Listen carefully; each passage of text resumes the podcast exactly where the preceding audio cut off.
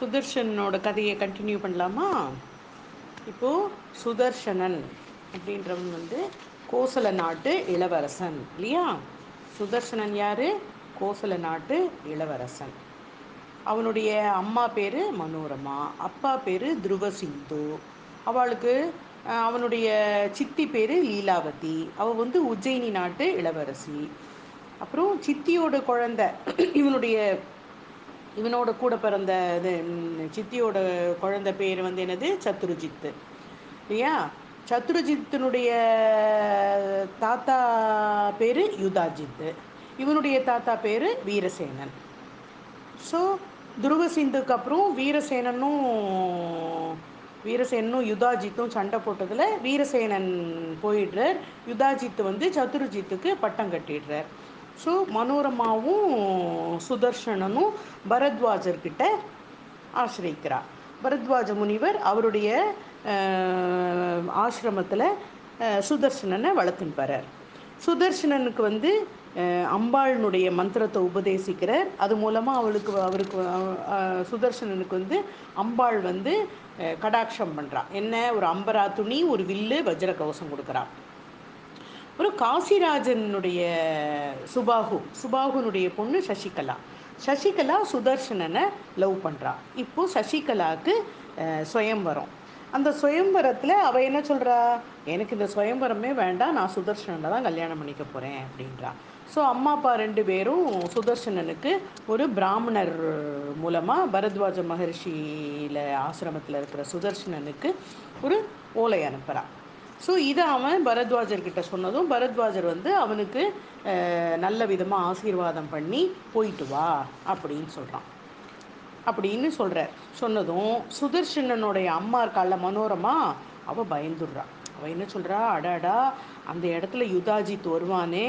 யுதாஜித்து தானே என்னோட அப்பாவை கொன்னான் அந்த யுதாஜித் கை கையினால் இவன் இவ இவனை ஏதாவது பண்ணிடுவானே அவன். ஏன்னா சத்ருஜித்துக்கு அந்த பொண்ணை சசிகலாவை இது பண்ணிக்கணும்னு பார்ப்பான் அப்போது சுதர்சனனை கொன்னுடுவானே.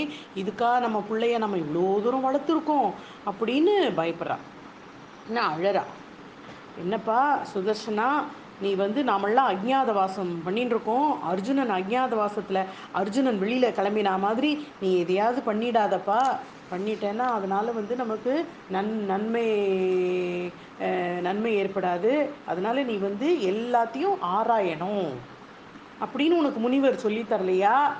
அப்படின்லாம் கேட்குறா அப்போது சுதர்சனன் சொல்கிறான் அம்மா ஒரு கத்தி இருக்குது அது நல்ல கூரான கத்தி. ஆனால் அதை உபயோகமே படுத்தாமல் இருந்தோம்னா என்ன ஆகும் துரு பிடிச்சிரும். அதே மாதிரி நான் வந்து வித்தைகளெல்லாம் கற்றுன்னு இருக்கேன் வில் வித்தை கற்றுருக்கேன் வாழ் வித்தை கற்றுன்னு இருக்கேன் நல்ல படிப்பு வேதங்களை கற்றுன்னு இருக்கேன் படிப்பு நல்லா படிச்சிருக்கேன். எல்லாம் என் என்கிட்ட எல்லா விதமான வித்வத்துவமும் இருக்குது காலம் கனியணும் நான் வெயிட் பண்ணிட்டு இருக்கேன் நான் இப்போ வந்து ஒரு வாலிபன். எனக்கு வந்து போர்முக அனுபவம் எப்படி வரும்? நான் வீட்டுக்குள்ளேயே உட்காந்துட்டு இருந்தேன்னா சசிகலாவை நான் கல்யாணம் பண்ணிட்டு சுபாகு சசிகலாவோட அப்பா சுபாகுனுடைய துணையோட அம்பிகை இருக்கா எல்லாருக்கும் மேலே? எனக்கு அம்பிகையினுடைய துணையோட என்னுடைய குருநாதர் பரத்வாஜரோட ஆசையோட உன்னோட ஆசீர்வாதத்தோட நான் வந்து ஜெயிச்சு காமிப்பேன். நீ வந்து என்னை பற்றி கவலைப்படாத. நான் நல்லது கெட்டது ரெண்டுத்தையும் நான் வந்து ஆராய்ந்து தான் நான் இந்த வேலையை செய்யறேன் அப்படின்றான் அதாவது திருக்குறள் மாதிரி அழிவதுவும் ஆவதுவும் ஆகி வழிபயக்கும் ஊதியமும் சூழ்ந்து செயல். நான் இதை எல்லாத்தையும் யோசித்து நான் நிதானித்து இந்த முடிவு எடுக்கிறேன். அதனால் நீ வந்து எனக்கு இது கொடு. எனக்கு வந்து நீனு உத்தரவு கொடு. நான் போயிட்டு வரேன். எங்கே? காசிநாத் காசி தேசத்துக்கு போயிட்டு வரேன் அப்படின்றான். இப்போது இப்போ நெக்ஸ்ட்டு அவளுக்கு மனோரமாவுக்கு வந்து என்னடா பண்ணுறது அப்படின்னுட்டு அவள் என்ன பண்ணுறா சரி நானும் உன்னோட வரேன். நான் உன்னை தனியாக அனுப்பலப்பா அப்படின்னு சொல்லிட்டு அவளும் கூட கூட்டு கூட போகிறான் அப்புறம் வில்வித்தையெல்லாம் பயின்ற சில முனிகுமாரர்களையும் குருநாதர் என்ன பண்ணுறார் பரத்வாஜர் சுதர்சனனுக்கு கூட அனுப்புகிறார் இப்போ இந்த இடத்துல இன்னொரு குரல் உனக்கு. உள்ளத்தால் உள்ளலும் தீதே பிறன் பொருளை கள்ளத்தால் கல்வேம் எனல். அதாவது மனசுனால நாம் ஏதாவது ஒரு குற்றத்தை ஏதாவது ஒரு தப்பை நினைக்கிறது கூட தப்பு தீங்கு. அதனால் பிறர் பொருளை நம்ம வஞ்சத்தால் அடையணும்னு எண்ணவே கூடாது. யா அடுத்தவாளோட பொருளுக்கு நாம் ஆசைப்படவே கூடாது. அதை மனசால் நினச்சா கூட தப்பு அப்படின்றது இந்த குறள் உள்ளத்தால் உள்ளலும் தீதே பிறன் பொருளை கள்ளத்தால் கல்வேம் எனல். இப்போது இந்த குரல் படி இப்போ இந்த இந்த எபிசோடு உனக்கு ஆரம்பிக்கிறது. இப்போ என்ன ஆச்சு? இப்போ சுதர்சனன் வந்து அம்மாவோட கூட முனிகுமாரர்களோட கூட வந்து சுயம்பரத்துக்கு அழைப்பை இது பண்ணிட்டு அவன் எங்கே போகிறான் காசி காசி தேசத்துக்கு போகிறான் அப்போ யுதாஜித்தும் அவனோட பேரை சத்ரஜித்தோட வந்துட்டான். இப்போ என்ன சொல்கிறான் யுதாஜித்து ஓஹோ சுதர்சனனும் வரானோ?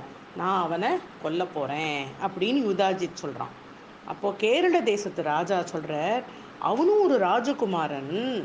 அவன் வந்து அவனும் இந்த உன்னுடைய தேசத்து கோசல நாட்டினுடைய ராஜகுமாரன் தானே. அவன் சுயம்பரத்துக்கு வந்திருக்கான். அவனை போய் நீ சண்டைக்கு இழுத்து நான் அவளை கொல்வேன்னு சொல்கிறதெல்லாம் அக்கிரமம்ப்பா அப்படின்றார் கேரள தேசத்து ராஜா. அப்போ யுதாஜித் என்ன சொல்கிறான் அது பார் நீதி சத்தியம் தர்மம் எல்லாம் எனக்கும் தெரியும். என்னை பொறுத்த வரைக்கும் சுதர்சனன் இந்த சுயம்பரத்துக்கு கலந்துக்கிறதுக்கு அருகதை இல்லாதவன். அதனால் நாம் எல்லாரும் போர் பண்ணுவோம். யார் ஜெயிக்கிறாளோ அவளுக்கு சசிகலாவை அவர் கல்யாணம் பண்ணி கொடுக்கட்டும் அப்படின்றா. அப்போ மற்ற ராஜாலாம் சொல்கிறா யுஜாத்தித்தை பார்த்து இது பாரு இவன் வந்து சுயம்பரத்துக்கு வந்த இடத்துல உட்காந்துட்டு நீ வந்து போர் புரியிறேன் அப்படி இப்படின்லாம் சொல்லக்கூடாது. நீ பேசாம இரு அப்படின்னுட்டு எல்லா ராஜாக்களும் என்ன பண்றா? சுபாகு வரவழைக்கிறா. யார் சுபாகு சசிகலாவோட அப்பா. ராஜா நீ வந்து உன் பொண்ணுனுடைய ஊக்கத்துல தான் நீ பரதேசியான சுதர்சனனை சுயம்பரத்துக்கு வந்திருக்கான்னு எங்களுக்கு தெரியறது. ஏன்னா உன் பொண்ணு தான் இவனை வந்து சுதர்சனனை லவ் பண்ணியிருக்கா அதனால வான்னு சொல்லியிருக்கான்னு எங்களுக்கு புரியுறது. அல்லது நீ தான் அவனை தன்னோட மாப்பிள்ளைன்னு தீர்மானிச்சிட்டியா? அப்படின்னா நீ இப்பயே சொல்லிடும் நாங்களாம் கிளம்பி போயிடுறோம். எங்களுக்கு வேலை இல்லாமல் இங்கே காத்து கிடக்க வேண்டாம். அப்படின்னு சொல்கிறான் அப்போது வந்து சுதர்சனன் இவன் சொல்கிறான் அந்த ராஜா இது யார்? சுபாகு. சுபாகு சொல்கிறான் என்னோட பொண்ணு சுதர்சனனை மனசினால் வரிச்சா. அது நிஜம்தான். அது பிடிக்காம தான் நான் சுயம்பர ஏற்பாடும் பண்ணினேன். அதுவும் நிஜம்தான். சுதர்சனன் வந்து அழைப்பே இல்லாமல் நான் அழைக்கவே அழைக்காமல் அவன் வந்திருக்கான். அப்படின்னுட்டான். உடனே எல்லாரும் என்ன சொன்னா சுபாகு அமைச்சிட்டு சரி நாங்கள் சுதர்சனனை பார்த்துக்குறோம் அப்படின்னு சுதர்சனனை கூப்பிட்டு விடுறான். சுதர்சனா சுயம்பரத்துக்கு உனக்கு யாரை அழைப்பு அனுப்பிச்சா? இப்போ யுதாஜித்து அவனோட பேரனுக்காக ஒரு பெரிய படையோடு வந்திருக்கான். அவனை நீ தனி ஒத்தனா அவனை நீ ஜெயிக்க முடியுமா? அப்படின்னு எல்லா ராஜாவும் கேட்குறான் அப்போ வந்து சுதர்சனன் சொல்கிறான் எனக்கு உதவுறதுக்கு எந்த படையும் எனக்கு இல்லை. எனக்கு துணைக்கு எந்த ராஜாவும் இல்லை. எனக்கு பலம் அம்பாள் மட்டும்தான். அம்பாள் அம்பாள் எனக்கு துணை. சுயம்பரத்தை பற்றி கேள்விப்பட்டு நான் வேடிக்கை பார்க்கறதுக்கு தான் வந்தேன். வெற்றி சுகம் எல்லாமே யுதாஜித்துக்கே இருக்க. யுதா யுதாஜித்துக்கு தான் அப்படின்னு அம்பாள் முடிவு பண்ணினா அதை மாற்ற யாராலும் முடியாது. எனக்கு யாருக்கிட்டேயும் எனிமிட்டி கிடையாது விரோதம் கிடையாது. எனக்கு யாருக்கிட்டேயும் துவேஷம் கிடையாது. அப்படின்னதும் அரசர்கள்லாம் போயிட்டாவா இடத்துக்கு. அடுத்த நாள் காலையில் சசிகலாவை எழுப்பி ரா இது இளவரசி இல்லையா? அவளுக்கு நல்ல ட்ரெஸ் எல்லாம் ரொம்ப அழகான வெள்ளை சில்க் saree எல்லாம் கட்டி ஆபரணங்கள் எல்லாம் போட்டு எல்லாம் அவளை ட்ரெஸ் பண்ணி விட்டான் அவள் ரொம்ப சேடாக இருந்தாள் ரொம்ப முகவாட்டத்தோடு இருந்தாள் சுயம்பர மண்டபம் ஃபுல்லாக ரொம்ப இருந்தது இல்லையா? ஐம்பத்தாறு நாட்டு ராஜாக்களும் வந்திருக்கா இல்லையா? அப்போது ஒரு பக்கம் வந்து அழகான ஒரு மியூசிக் ஓடின்னு இருக்கு. ஒரு பக்கம் வந்து அப்படியே அலங்காரம் சுயம்பர மண்டபம் அலங்காரம் அப்படி அலங்கரிக்கப்பட்டிருக்கு. சுயம்பர மண்டபத்தில் ஏ எல்லா ராஜாக்களும் வந்து அவாவாளுக்குன்னு கொடுத்துருக்குற சீட்டில் எல்லாரும் வந்து உட்காந்துருக்கா பெரிய பெரிய பெரிய பெரிய சேர் நாற்காலி அலங்காரம் பண்ண நாற்காலி. இது எல்லாம் இருக்கும் பொழுது சுபாக்கு பொண்ணுக்கிட்ட என்னம்மா உனக்கு தாமா கல்யாணம் உனக்கு தாமா சுயம்பரம். நீ இப்படி உற்சாகமே இல்லாமல் இருக்கியே. முகத்தில் ஒரு சந்தோஷம் வேண்டாமாம்மா?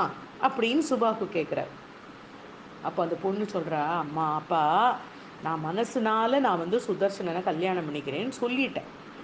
ஆனால் நீங்கள் அதை புரிஞ்சுக்காமிக்கி எல்லாரையும் வந்து உட்கார வச்சுட்டு கையில் மாலையை வச்சுட்டு நீ இப்படி வா அப்படின்றேலே அது தப்பு இல்லையா? மனசில் ஒன்று வச்சுட்டு நம்ம வெளியில் இந்த மாதிரி நடிக்கிறது தப்பு இல்லையாப்பா? அப்படின்றா. அம்மாவும் அப்பாவும் சசிகலாவுக்கு எவ்வளவோ புத்திமதி சொல்கிறா எவ்வளவோ அட்வைஸ் பண்ணுறா ஆனால் அவள் வந்து அவளுடைய எண்ணத்தில் ரொம்ப உறுதியாக இருக்கா. She is very very stubborn அப்போ என்ன சொல்கிறா அம்மா அப்பா உங்களுக்கு நான் ஒன்று சொல்கிறேன் என்னை நீங்கள் ரகசியமாக சுதர்ஷனுக்கு கல்யாணத்தை பண்ணி இந்த நகரத்தை விட்டு வெளில அமுச்சிருங்கோ. நாளைக்கு சுயம்பரம் நடக்கும்னு ராஜாக்கள்கிட்டலாம் சொல்லி அமுச்சு விட்ருங்கோ இன்றைக்கி ராத்திரி என்னோடய கல்யாணத்தை நடத்திருங்கோ. அப்படின்னு திட்டவட்டமாக சொல்லிடுறா. சுபாவுக்கு வேறு வழியே இல்லை. சரின்னு போய் அந்த மண்டபத்துக்கு போய் ராஜாக்கள்லாம் இருந்தாளா? சுயம்பரம் இன்னைக்கு இல்லை நாளைக்கு அப்படின்னு விடுறா எல்லா ராஜாக்களும் கிளம்பிடுறான். ஆனால் அவளுக்கெல்லாம் சந்தேகம் வந்துடுது. ஓஹோ இதில் ஏதோ சூது இருக்குது அதனால் அவள் என்ன பண்ணுறா காசி தேசத்தினுடைய நாலா பக்கமும் இருக்கிற எல்லைகளில் எல்லா ராஜாக்களும் டென்ட் அடிச்சுன்னு உட்காந்துருக்கா ஏன்னா அப்படி தானே ஏதாவது ஒரு வழியில் தானே சுதர்சனன் கூட்டின்னு போகணும். அவன் கூட்டின்னு போயிட்டானா பார்த்துடலாம் அப்படின்னு சொல்லிட்டு எல்லாரும் டென்ட் அடிச்சு உட்காந்துருக்கா அதில் இவன் இந்த இவன் இருக்கானே யுதாஜித்து அவனுக்கு ஒரே கோபம்.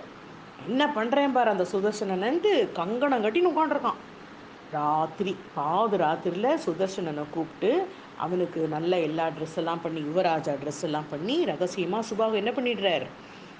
இவளுக்கு கல்யாணம் பண்ணி கொடுத்துட்றாரு. சசிகலாக்கும் சுதர்சனனுக்கும் கல்யாணம் பண்ணி வச்சுடுறார். மனோரமாவுக்கு ரொம்ப சந்தோஷம். தாங்கலை.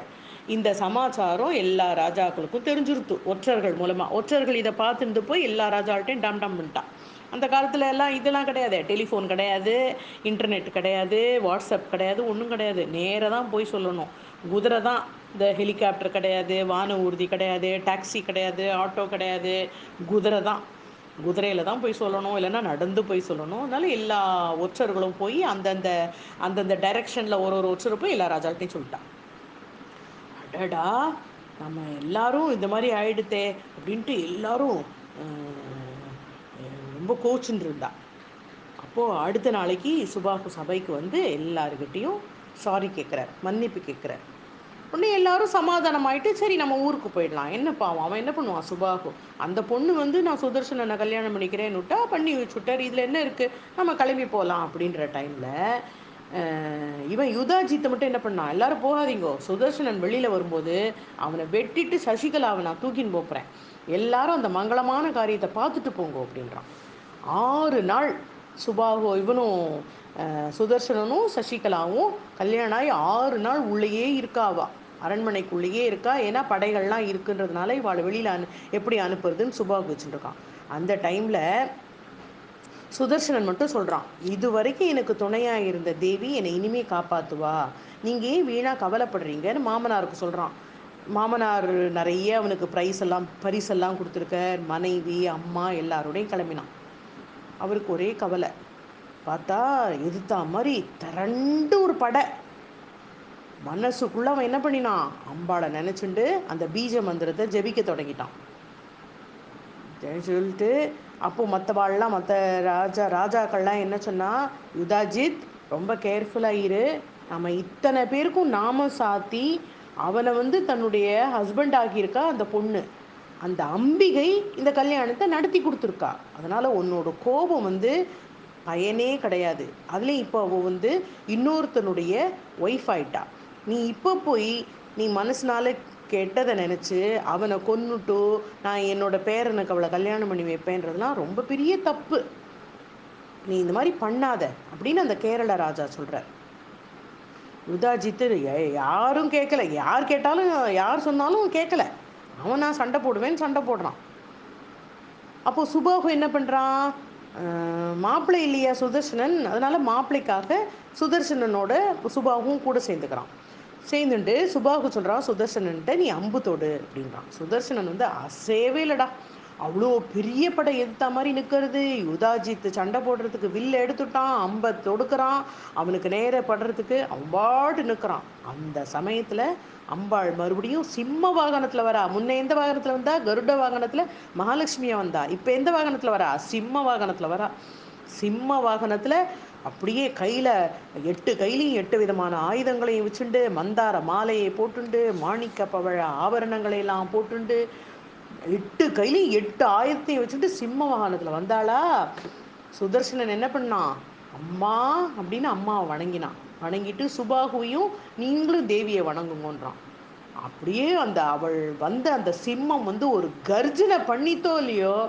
எதிரி படை அத்தனையும் கலங்கி விழுந்து ஓடி பிறண்டு குதிரைப்படை யானைப்படை எல்லாம் உன்னோட ஒன்று மோதிண்டு கீழே விழுந்து தறிக்கெட்டு டுகு டுகு டுகுடு எல்லாம் நாலா பக்கமும் அடிச்சுட்டு பிடிச்சிட்டு ஓடிடுது. யுதாஜித்தும் சத்ருஜித்தும் செத்து போயிட்டான் அப்படியே கீழே விழுந்தா செத்து போயிட்டான் அவ்வளோதான் சுதர்சனோன்னு படையெல்லாம் என்ன பண்ணுறது வெற்றி சங்கு. ஓ ஓன்னு வெற்றி சங்கு அப்படியே முழங்குறது. அவ்வளோதான் சுதர்சனன் வந்து என்ன பண்ணுறான் அந்த புவனேஸ்வரி அம்மாவை வணங்கி நிறைய வரங்களை எல்லாம் பெற்றுண்டு நேர பரத்வாஜ ஆசிரமத்துக்கு போய் முனிவர்கிட்ட போய் எல்லாத்தையும் சொல்கிறான் அவருக்கு ஒரே சந்தோஷம். நல்ல ஆசீர்வாதம் பண்ணுறார் அங்கேருந்து நேர அயோத்திக்கு போகிறான் அயோத்தியில் பூர்ண கும்ப மரியாதை அவனுக்கு. அதானே கோசல நாடு? அயோத்தி தானே கோசல நாடு? அவன் தானே கோசல நாட்டு இளவரசன் தானே அவன்? அதனால இப்போதான் சத்ருஜித்தும் யுதாஜித்தும் இல்லையே. இப்போ இவன் தானே ராஜா. பூர்ண கும்ப மரியாதையோடு அவனை அமைச்சர்கள் மக்கள் எல்லாரும் அவனை வரவேற்கிறா. அப்படியே பொன் சிம்மாசனத்தில் தங்கத்தினால புவனேஸ்வரி அம்மனை தயா சிலையை பண்ணினான். பொன் சிம்மாசனத்தில் அம்பாளை உட்கார வச்சான். நவராத்திரி வெள்ளிக்கிழமை மாசப்பிறப்பு அமாவாசை பௌர்ணமி தேய்பிர அஷ்டமி நவமி சதுர்த்தசி அப்படின்னு எல்லா நாட்லேயும் சிறப்பாக வழிபாடுகள் அம்பாளுக்கு செஞ்சுட்டு சீரோடையும் சிறப்போடையும் ஒய்ஃபோடையும் நாட்டு ஜனங்களோடையும் அம்மாவோடையும் முனி முனிவர்களோடையும் தபசிகளோடையும் தேவர்களோடையும் எல்லாரோடையும் சுகமாக வாழ்ந்தான் சுதர்சனன். அம்பாளுடைய உபாஸ் அம்பாளுடைய அனுகிரகமும் குருவினுடைய அனுகிரகமும் இருந்ததுன்னா ஒருத்தர் எவ்வளோ ஒரு மேன்மையான நிலைமைக்கு போவா அப்படின்றது வந்து சுதர்ஷனுடைய வாழ்க்கை நமக்கு ஒரு எடுத்துக்காட்டு. சுபம்.